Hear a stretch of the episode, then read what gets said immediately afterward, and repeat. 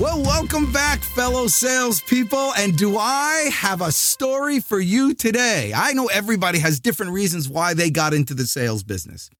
And I'm going to share with you one of the reasons why. I mean, sometimes you feel like your whole life was built just for like one little situation and you're like, it all makes sense. Sometimes you have that moment. Sometimes I remember one month I made $100,000 this one month selling a particular product. $100,000. And I thought to myself, man, I got it figured out. And I remember thinking, this must be how the golfer feels. You know, when they get the hole in one, or, you know, when you get that, or the bowler, when they got, I just shot a perfect game. I got it. I got the whole thing. And then, of course, the next month, it was like zero. You know, you figure out a way to come to that. But I enjoy the zero just as much as I enjoy the whole thing. You got to figure it out. And I'm going to tell you, there's a time where it all made sense to me. It had to do with my hitchhiking trip.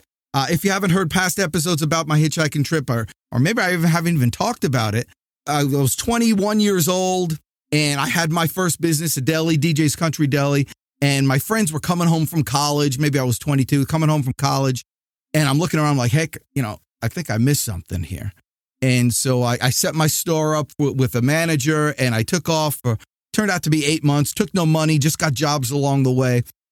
But one time I was in Texas, and I remember I was in Texas because, man, Texas is big. If you've not been to Texas, I mean, it goes forever if you're walking.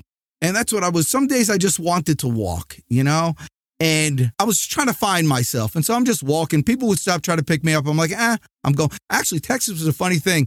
One time I was, I guess, near El Paso. And I was walking all day, probably 20 miles that day, 30 miles. I don't know. I was just walking. And some guy stopped in the afternoon and picked me up. And he goes, listen, the only reason why I'm picking you up right now is because I saw you on the same road when I was going to work this morning.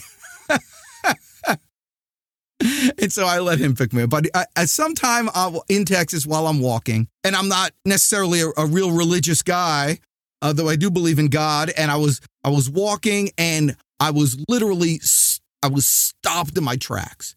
It was like there was like from the sun, there was a pole that went right down through my head and through my feet and just anchored me to the ground.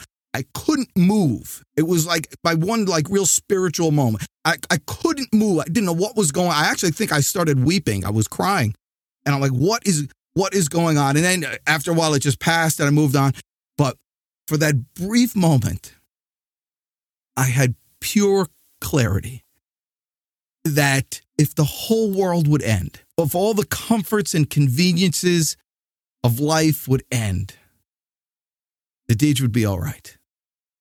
I would figure out a way to get by. That's when I decided to be a salesperson. That's why I decided whatever I was going to do with my businesses, however I was going to grow my business, it wasn't through analytics. It wasn't through saving money. It wasn't through accounting.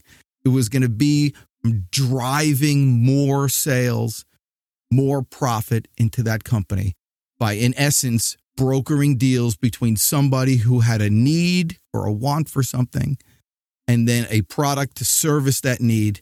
And I was going to capture something on the inside because I knew that I could do that from anywhere on the planet at any time.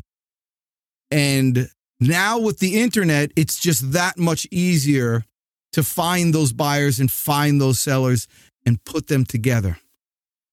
I realized then this is the best business in the world.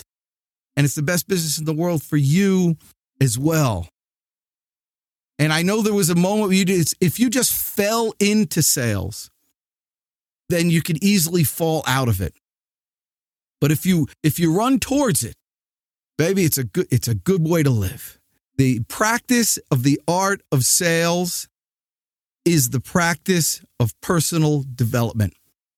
And you could only get better with practice. Well, that was a fun story. What do you think of that, huh? Mr. Producer Manna, I hope you enjoyed it and you stuck around to the end.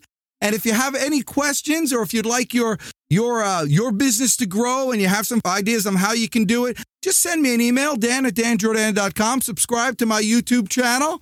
And remember that you're the best. You really are. If you listen to this whole thing, think of how many billions of people haven't listened to this. You're one of the special few that did.